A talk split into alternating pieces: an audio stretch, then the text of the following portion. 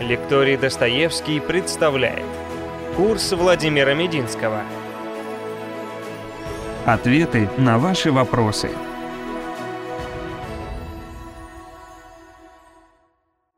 Дорогие друзья, добрый день. Мы продолжаем наши беседы о русской истории. И сегодня по вашим заявкам многочисленным снова ответы на вопросы. Вопросы вы нам задаете, направляя письма на телеканал «Культура», задавая их через систему комментариев, в первую очередь на лектории Достоевский, а также ВКонтакте, Ютубе, Рутюбе, ну, в общем, на всех носителях, где выкладываются наши лекции. Вы знаете, наш принцип, мы выкладываем лекции бесплатно, в общем, всеми возможными способами. Наша небольшая команда отбирает наиболее интересные вопросы, и мы с удовольствием на них отвечаем. Нам, на самом деле, очень приятно, что вы задаете вопросы. Значит, есть обратная связь, значит, то, что мы рассказываем, вызывает у вас живой отклик. На что бы я хотел обратить внимание? Когда вы видите запись под названием «Ответы на ваши вопросы», и в эту запись вовнутрь вы войдете, там есть так называемое оглавление, или, как говорят по-английски, таймлайн. В этом оглавлении поминутно расписывается, с какой по какую минуту следует ответ на тот либо иной вопрос.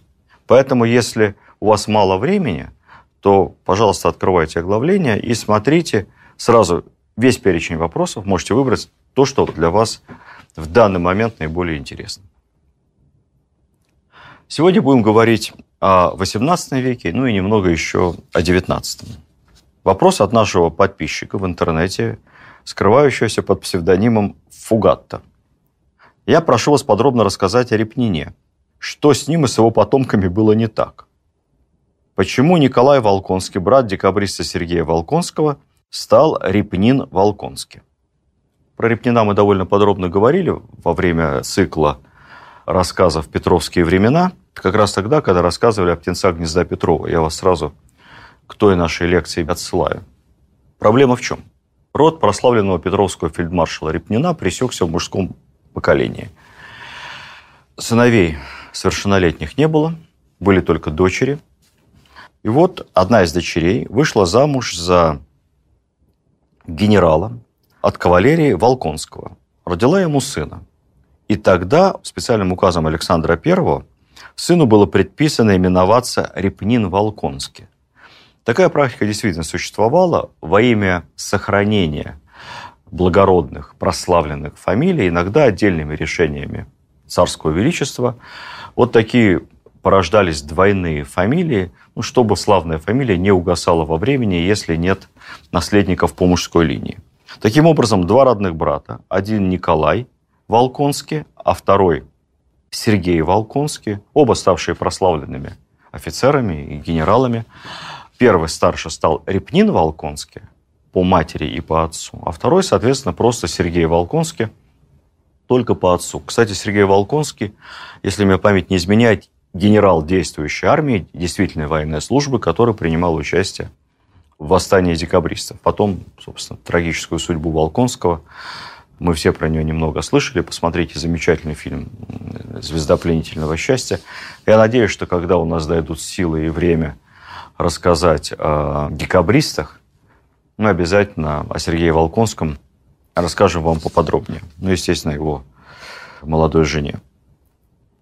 Николай Репнин Волконский дослужился до генерала от кавалерии. Это генерал-полковник, был послом в Испании, в Вестфалии, губернатором Малороссии, старший брат известного декабриста. Следующий вопрос. Дина. Очень хотела бы услышать ваше мнение о роли кинематографа в деле исторического просвещения. Ведь ваши лекции иллюстрируются кадрами исторических фильмов – Хотелось бы услышать и получить правильную оценку нашему кинематографу. Ну, кто мы такие, чтобы давать оценки нашему кинематографу? Ладно, как говорил Владимир Ильич Ленин, из всех искусств для нас важнейшим является кино.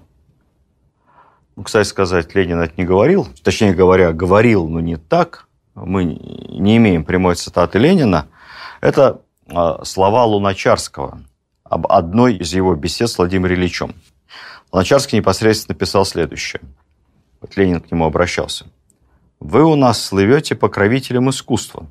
Так вы должны твердо помнить, что из всех искусств для нас важнейшим является кино.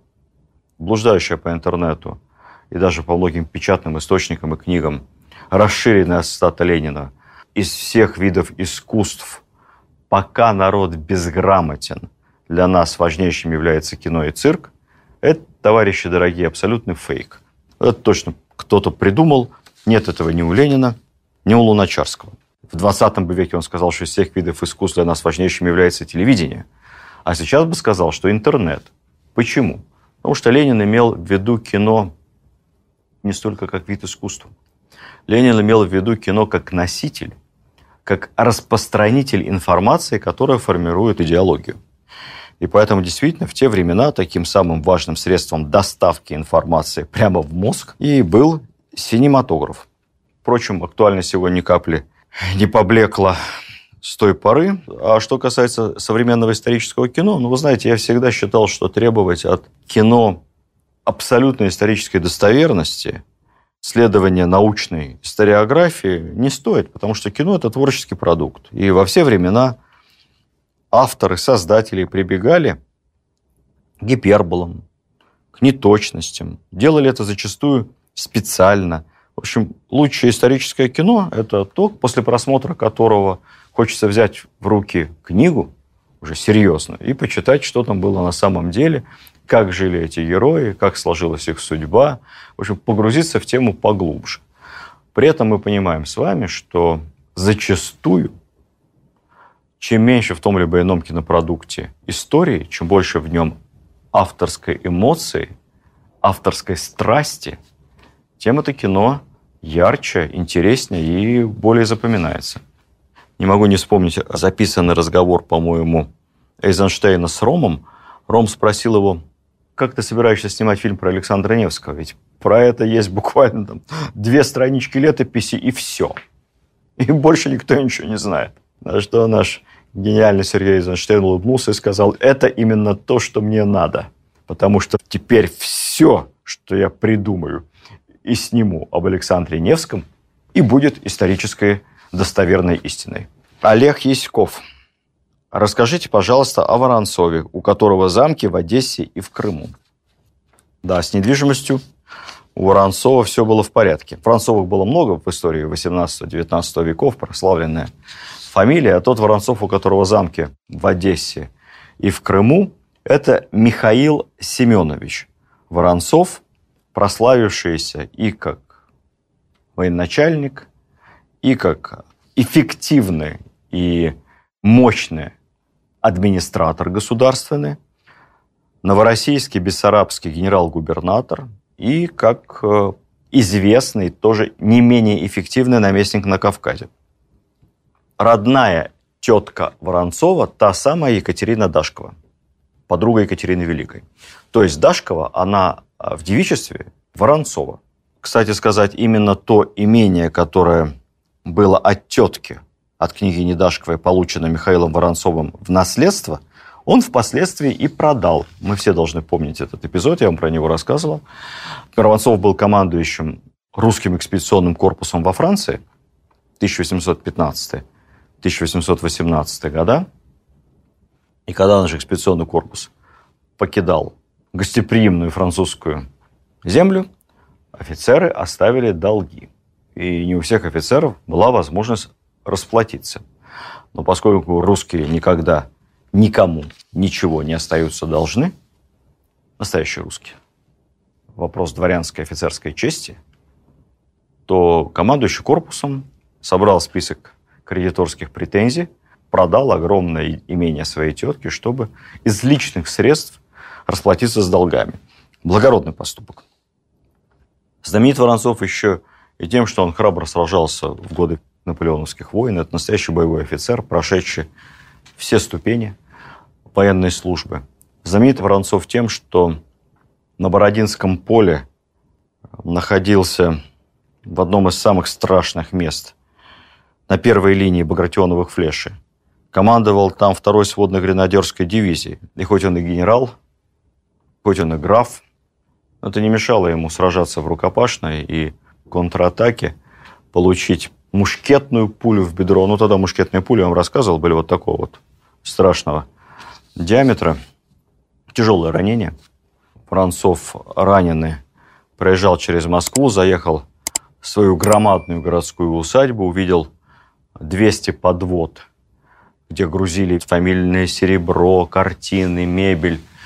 Он приказал все это разгрузить обратно, и все 200 подвод загрузил ранеными солдатами и офицерами своей дивизии, увез их в дальнее имение, оборудовал там за свой счет госпиталь, сам оплачивал врачей, сам покупал медикаменты. Ну и пока сам лечился, отходил от ранения, поставил на ноги несколько сот бойцов своей дивизии, каждого из которых обмундировал, дал еще денег на дорогу по 10 рублей и отправил обратно в действующую армию. После возвращения из Франции Воронцов, новороссийский генерал-губернатор, при нем, собственно, Одесса и приобрела европейский лоск, при нем построили знаменитую Потемкинскую лестницу, биржу на Приморском бульваре. Он, кстати, основал город Бердянск и Мелитополь. Он же завел виноделие на юге России и в Крыму. Вот массандровские знаменитые вина – это тоже детище графа Воронцова. Воронцовский дворец, кто из вас был, помните, такое серое, выполнено в английском стиле здание. Воронцов был известным англоманом. Дело в том, что он вырос в Лондоне. Его отец, брат Дашковый, был еще главным англофилом в русской истории. Много-много лет нашим посланником в Великобритании. И любовь и уважение к британской культуре, в общем-то, его дети и Михаил Семенович пронес сквозь всю свою жизнь и по английскому образцу построил знаменитый, прославленный Воронцовский дворец в Алубке в Крыму. Те из вас, которые были в этом дворце, наверняка обращали внимание со стороны моря. Если смотреть, парадный вход как раз со стороны моря, потому что во дворец надо было не приезжать на карете, а приплывать. Парадная лестница, ее украшают два льва.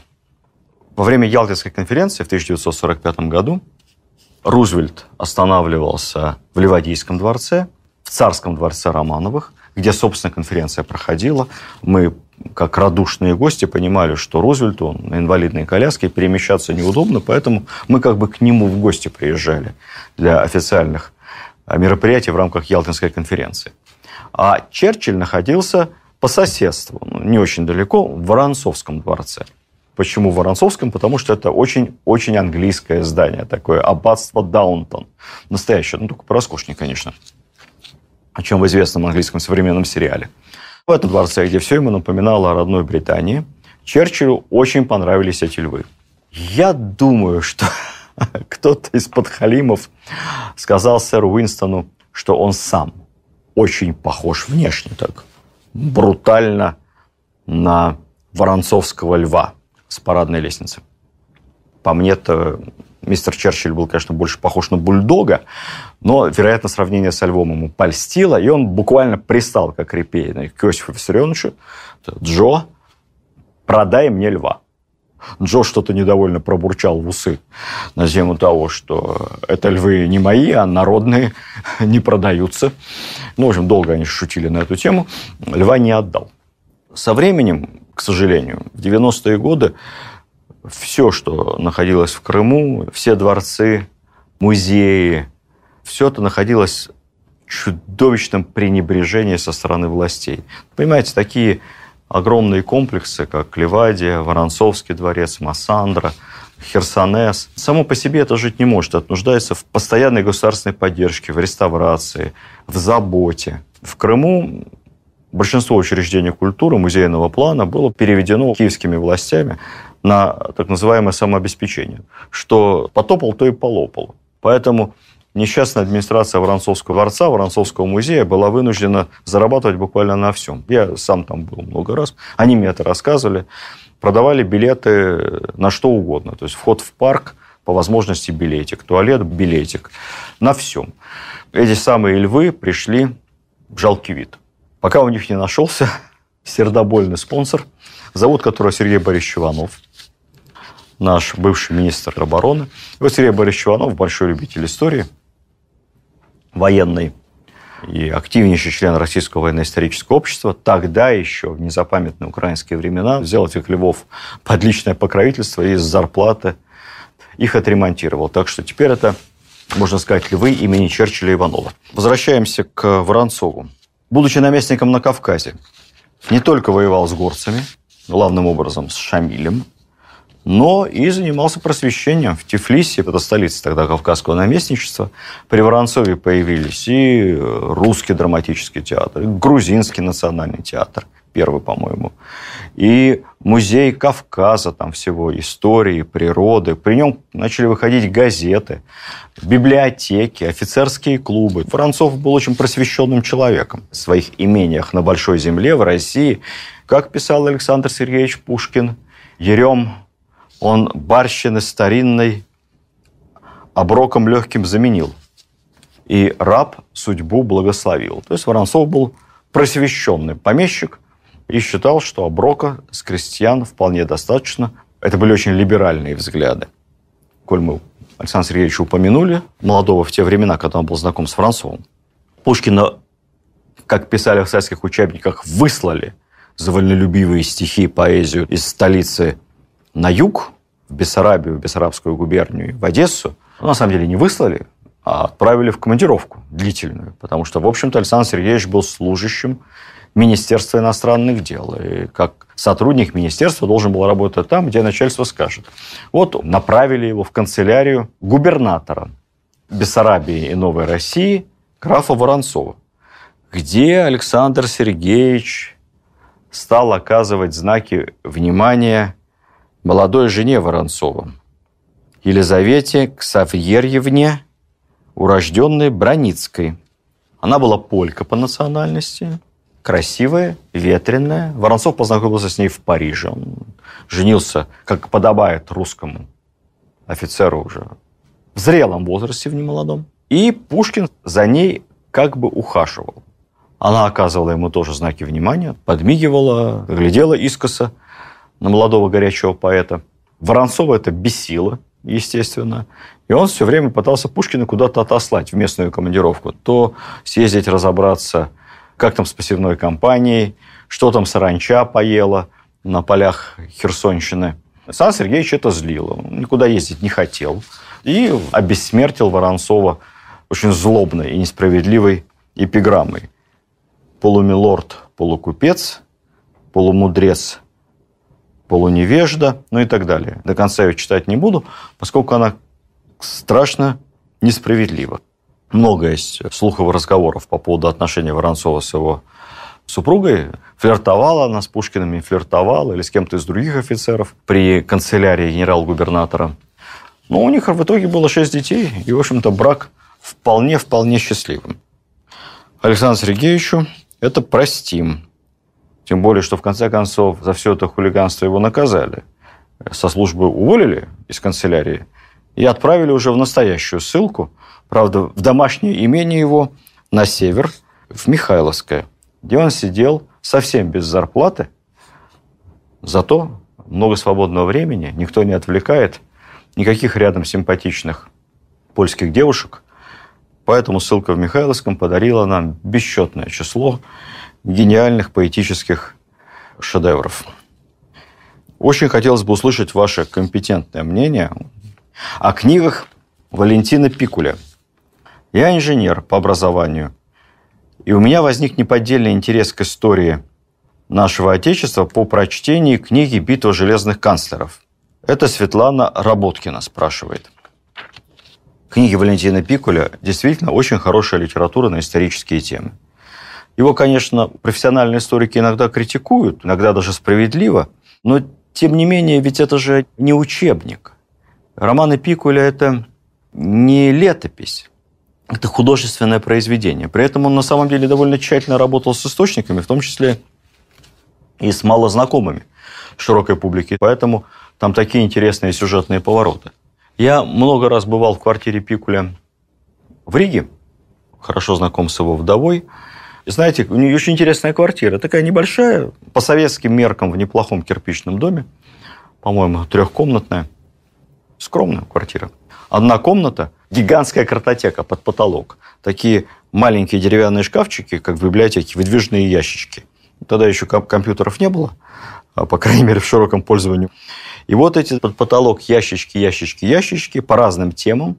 Пикуль все, что интересное, вычитывал уже в исторических трудах аккуратно записывал и помещал в соответствующие разделы своей огромной по тем временам картотеки. Потом эти факты, эти цитаты, эти сравнения доставались из нужных ящиков и использовались там и где следует. Мне вместе с друзьями удалось, тогда еще был хороший мэр в Риге, Нил Ушаков, далеко было от той безумной степени русофобии, как в Латвии сегодня – и нам удалось прямо на доме, где жил Пикуль, открыть мемориальную доску его память. Тоже не без проблем. Латвийские власти потребовали, если мне память не изменяет, чтобы это содержание... Половина доски была на русском, половина на латышском. Ну да ладно. Открыли мемориальную доску. Я предлагал вдове несколько раз эту библиотеку забрать в Москву. Мы могли бы в рамках военно-исторического общества сделать в Москве общественный музей Пикуля. Я подобрал для этого помещение неплохое в центре – Уверен, что многие любители нашли бы в этом музее много интересного, но, к сожалению, что-то там не сложилось. Появились какие-то жулики из Финляндии, которые сказали, что они выкупят эту картотеку вообще обстановку кабинета Пикуля. Там все мемориальное. Стол, его печатные машинки, на которых он работал, одежда, тельняшка, бескозырка, кофта, в которой он писал свои исторические романы. Кто-то предложил выкупить это за 2 миллиона евро, потом пропал. В общем, сбили несчастную вдову с толка. Пока этого музея нет. Но если вдруг она нас услышит, то, знаете, передаю вам привет. Мы обязательно откроем музей Пикуля в Москве, но только дайте нам то, что составляет память о нашем замечательном историческом писателе. Кстати, одна из проблем талантливых писателей всегда, они настолько убедительны, что их субъективная точка зрения на то либо иное событие подчас перевешивает реальные факты. Так у Толстого с описанием событий 812 года, так у Пушкина, который задал такой образ Бориса Годунова, что понятно, что убил царевича Дмитрия и мальчики кровавые в глазах, хотя на самом деле это не доказано. У Пикуля тоже много таких моментов, когда сила таланта перевешивает историческую достоверность. Что почитать?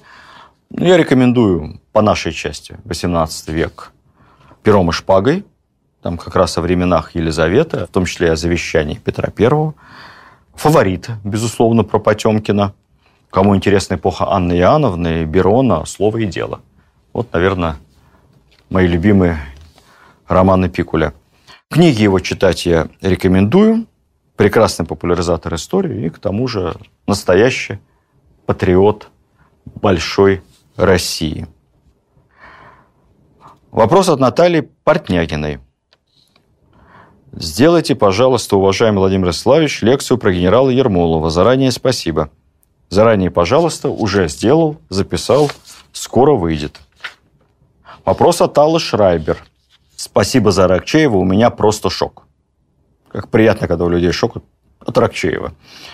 А теперь хочу побольше узнать о Столыпине. Очень прошу. Столыпин – это, если говорить по важнейшим свершениям, то это уже не 19 век и не 18, это 20 век. И я не буду делать лекцию о Столыпине, поскольку информации о нем очень-очень много. Это в советские времена Столыпин был царским сатрапом, столыпинские галстуки, столыпинские вагоны. После развала Советского Союза весы, вот эти вот качели исторические качнулись в другую сторону, и сразу Столыпин стал очень популярен, потому что образцовый слуга самодержавия, человек, который смыслом своей жизни ставил реформирование России нереволюционным путем. Попытки преобразовать российскую жизнь, экономику, суть его крестьянской, столыпинской реформы и других реформ именно в этом и заключалось, чтобы уберечь Россию от революции. Ну и, в общем-то, погиб он как э, герой, пал от рук террористов. В 2012 году, я помню, мы широко отмечали 150-летие со дня рождения Столыпина. Появились тогда и книги интересные, и фильмы. И появился памятник Столыпину, премьер-министру, у здания правительства России, у Белого дома, рядом с Кутузовским проспектом. Я присутствовал на открытии этого памятника и э, каюсь, что не проявил достаточной твердости, пошел на поводу в разного рода разрешительных, важных служб, которые категорически воспротивились против того, чтобы памятник Столыпину поставить там, где он должен стоять. А должен он стоять был, конечно, прямо напротив Белого дома, спиной к зданию правительства России. на возвышении, на лестнице, лицом к гостинице «Украина», к Москве-реке. Это было бы замечательное место. В любом памятнике главное – это место, помимо образа. Памятник хороший, сделали его молодые ребята из студии Ильи Глазунова, а место ужасное. Заметить этот памятник невозможно. Он где-то там стоит так скромненько на углу. Если вы не знаете, что он там, то вы можете всю жизнь ездить мимо этого памятника, не обратив на него никакого внимания. Очень хочется, чтобы все-таки Петра Столыпина перенесли обратно к Белому дому. Буду при любой возможности этот вопрос поднимать, хотя это оказалось гораздо тяжелее, чем я думал. Вопрос от Софьи Твердохлебовой. Здравствуйте, какой курс вы будете делать после лекции о Петре? После лекции о Петре у нас будет выходить курс по истории XIX века.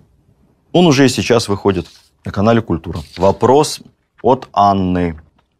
Зная про открытость Петра I его доступность, возникает вопрос безопасности, как она была устроена.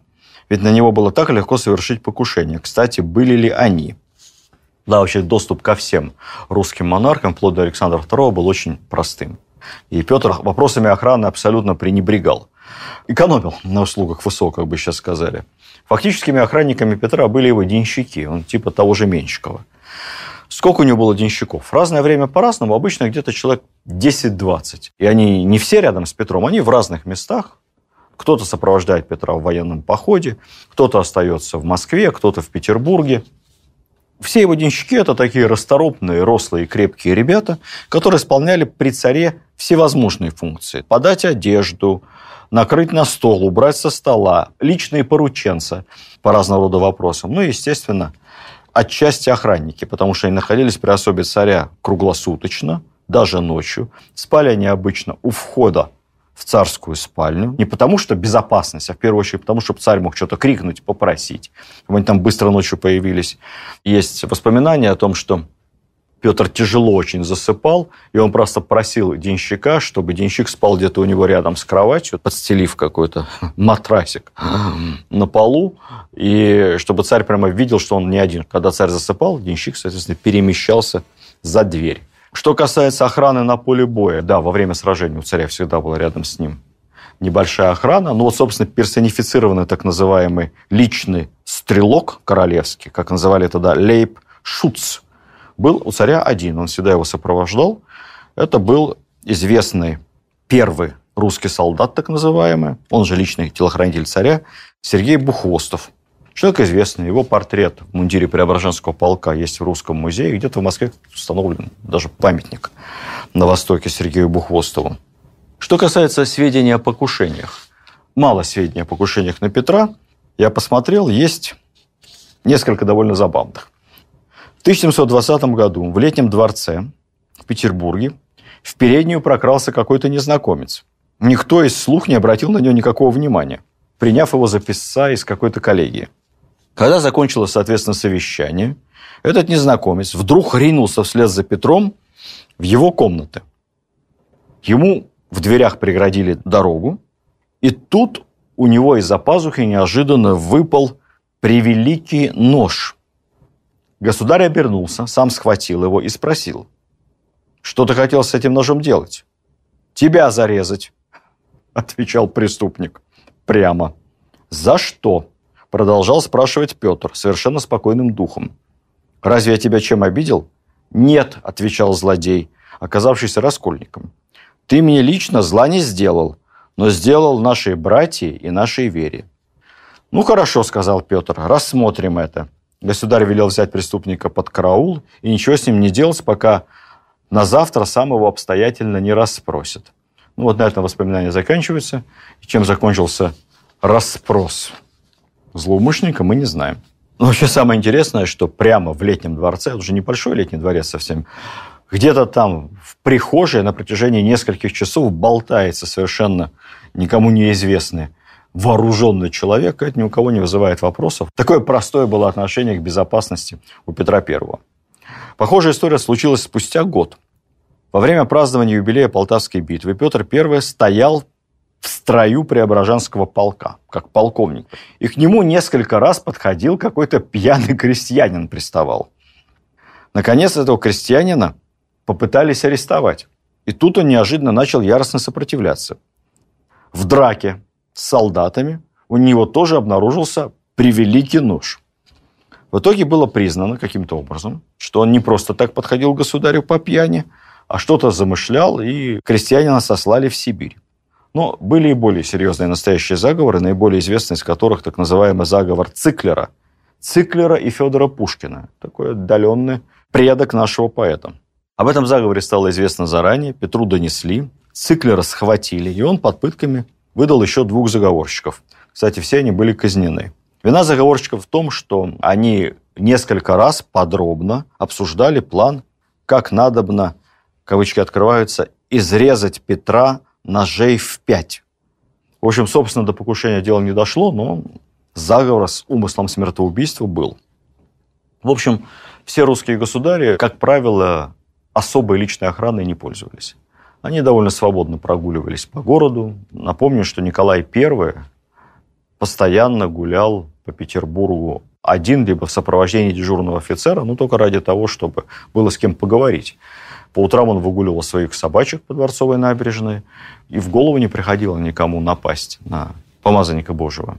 Собственно, охрана понадобилась такая более-менее серьезная только Александру II, который пережил большое количество покушений, охрана его не спасла. Следующий вопрос от Александра. А про царствование Ивана Грозного вы расскажете? Это не царствование. Это, друзья мои, целая эпоха. Тут нужно отдельный курс делать, многолекционный, как по Петру. До этого, честно говоря, руки не доходят, и я сомневаюсь, что когда-то дойдут. Но, конечно, с психологической, с личностной точки зрения интересно было бы порассуждать и про детство Ивана Грозного, и про его непростые отношения с элитами, с боярами, и про опричнину, и про Ливонскую войну. В общем, тут много всяких параллелей исторических можно проводить. И про его жен, и про его отношения с младореформаторами, с Адашевым, с Сильвестром, и с Курбским, и с Малютой Скуратовым, и с митрополитом Филиппом. Ну и вообще, конечно, вокруг Ивана Грозного очень много разных исторических мифов, поэтому посидеть, поразбираться, поизучать источники, попытаться отделить зерна от плевел – это все невероятно интересно. Дойдут ли когда-то до этого руки?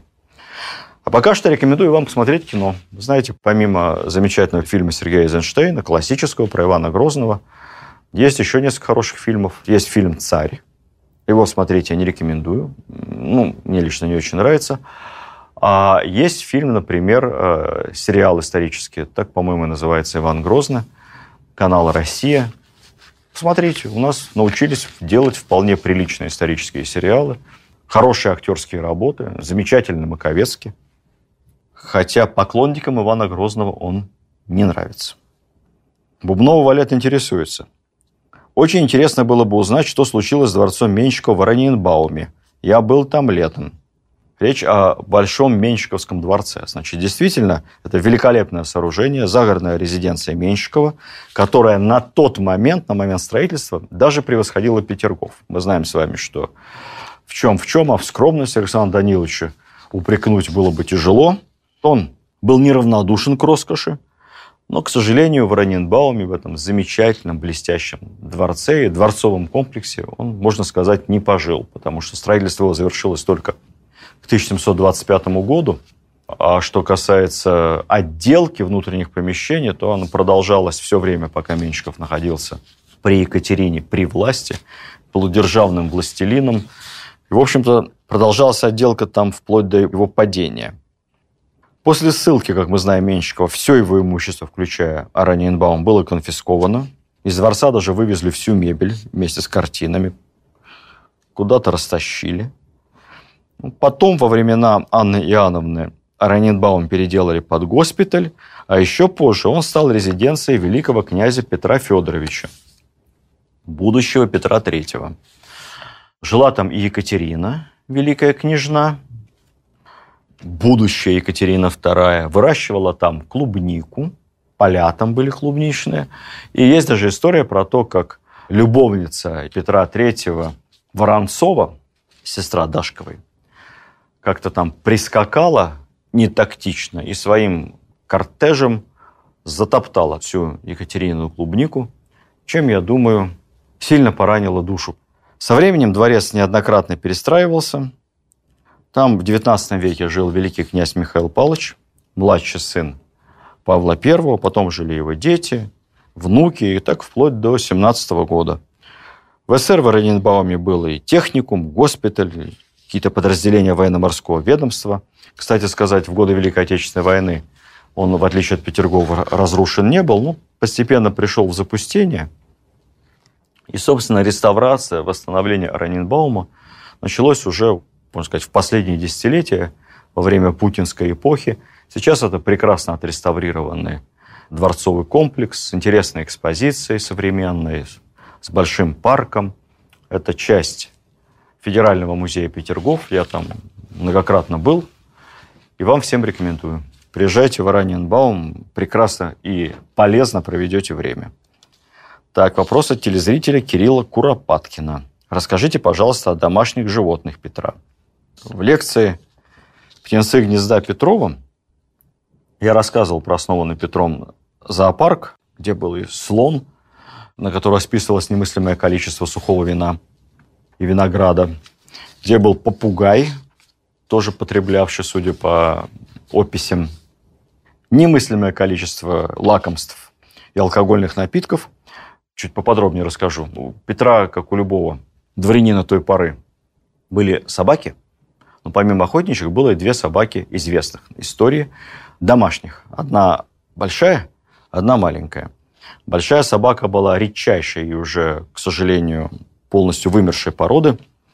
Быкодав. Тогда это называли буленбейцер.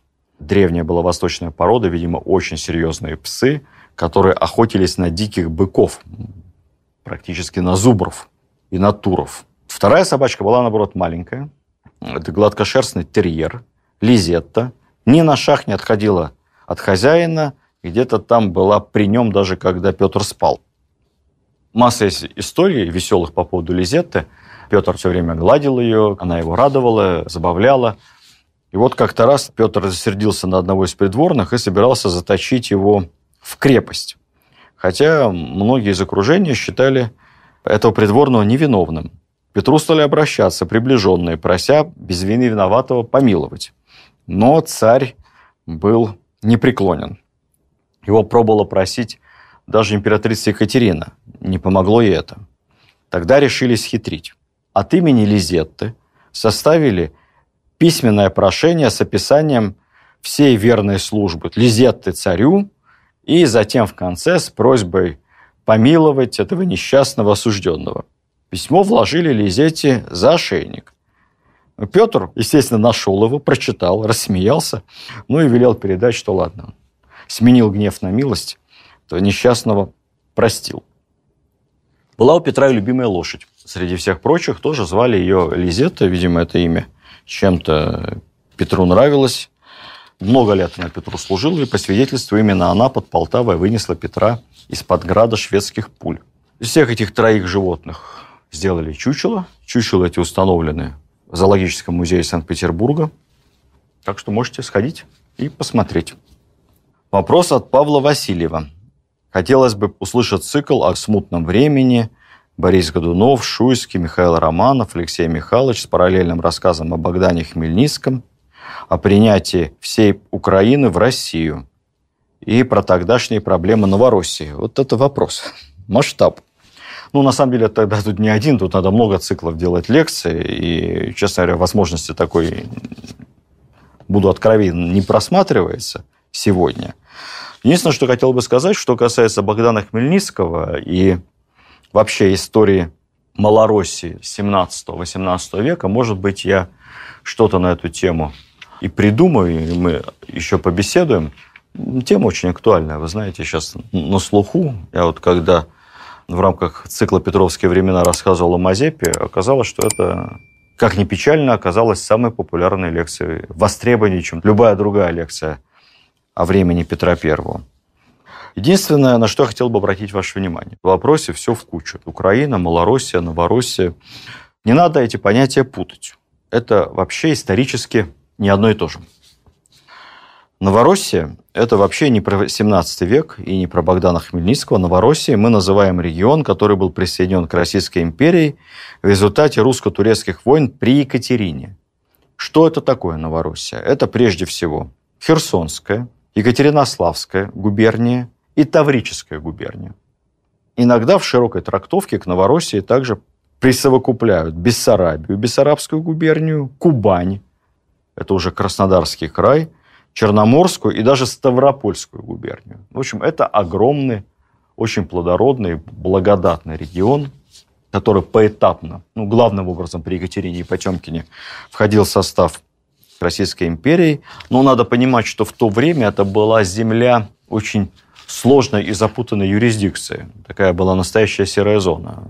Отчасти ничьи земли.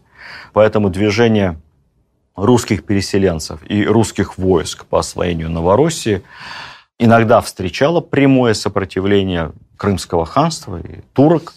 Ну, а иногда мы достаточно легко эти земли занимали, потому что, ну, в жили там русские люди, они просили защиты, просили протекции, и появление там, наконец-то, регулярного государства и армии всячески приветствовали. Города здесь основывались Екатериной и Потемкиным. Это Екатеринослав, современный Днепропетровск, Александровск, современное Запорожье, Кривой Рог, Луганск, Херсон, Николаев, Одесса, Мариуполь, Севастополь и Симферополь. Вот Бердянск, как я вам сказал, и, кстати, Мелитополь, называемый в советские годы столицей советской черешни, помню, когда я жил на Украине, самая вкусная черешня была из Мелитополя. Бердянск и Мелитополь, они были основаны при графе Воронцове за что ему спасибо. Смысла в этом контексте говорить об истории левобережной, правобережной Украины, на мой взгляд, нет, потому что, собственно, Украиной эти земли стали по прихоти советской власти. Тогда терминология была другая. При Богдане Хмельницком, если мы говорим о Переславской Раде, то Москве русскому царю присягали и переходили в его подданство земли войска Запорожского – или гетманства, никакой не Украины. Богдан Хмельницкий подписывался русским гетманом. Это были земли, которые контролируются запорожцами, либо черкасами, как их называли в Москве. Это Киев, Чернигов, Полтава, Белая Церковь, Нежель, Миргород. Целый набор этих замечательных, прекрасных городков и селений, которые нам известны с детства со страниц Николая Васильевича Гоголя. Вот эти земли мы можем называть Малороссией. Они к Новороссии отношения не имеют. Вопрос от Анны Каминской. Это вопрос финальный. На нем мы поставим точку, потому что вопрос очень правильный. Дайте совет моему сыну. Он только начал изучать историю. Наверное, пятиклассник. Как ему запоминать исторические факты? Есть ли какие-то лайфхаки? Вот как учить историю в школе – это тема для отдельного серьезного, интересного разговора. Я дам совет не сыну, я дам совет вам, родителям, всем родителям, у которых дети учат историю в школе, в том числе и тем, кто только начинает учить историю, то есть там 5, 6, 7 класс. Ни в коем случае не заставляйте ваших детей забивать голову цифрами, датами, какими-то географическими названиями сложными – названиями разных договоров, разных коалиций. Знаете, я сам, прости господи, иногда путаюсь. Какие-то антифранцузские еще какие-то коалиции, в какой год они образовались, когда распались. Основой для любого запоминания истории должен служить образ. Яркий, эмоционально окрашенный. Это либо человек, его деяние, или просто какое-то яркое событие, но событие тоже наполненное живыми людьми. Изюминки, детали, интересные истории. Все, что может пробудить искренний интерес ребенка, это важно. Все остальное, это все второстепенно. Для старших возрастов чуть-чуть посложнее, но тоже история – это не ЕГЭ, понимаете? История – это не статистика, не цифры, не года рождения и смерти. Это интересные рассказы. И я вообще говорю, что зачастую Просто посмотреть хорошее историческое кино бывает полезнее для изучения истории, для пробуждения любви к истории, интереса, чем прочитать сухой учебник.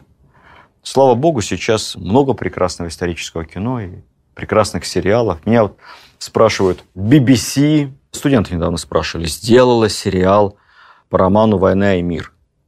Там какой-то не такой Пьер Безухов. Он какой-то там худощавый и маленький. А мы-то знаем, что Пьер Безухов, он же ого-го в романе.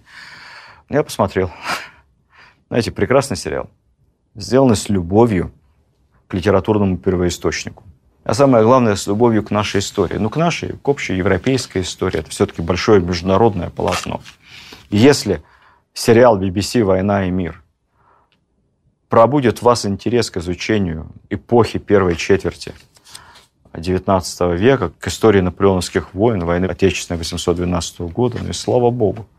Если он подтолкнет вас взять в руки непростую, но тоже невероятно интересную книгу Льва Николаевича Толстого, то есть слава богу. Поэтому смотрите историческое кино. Смотрите докудрамы. Современный хороший жанр документально-художественного кино.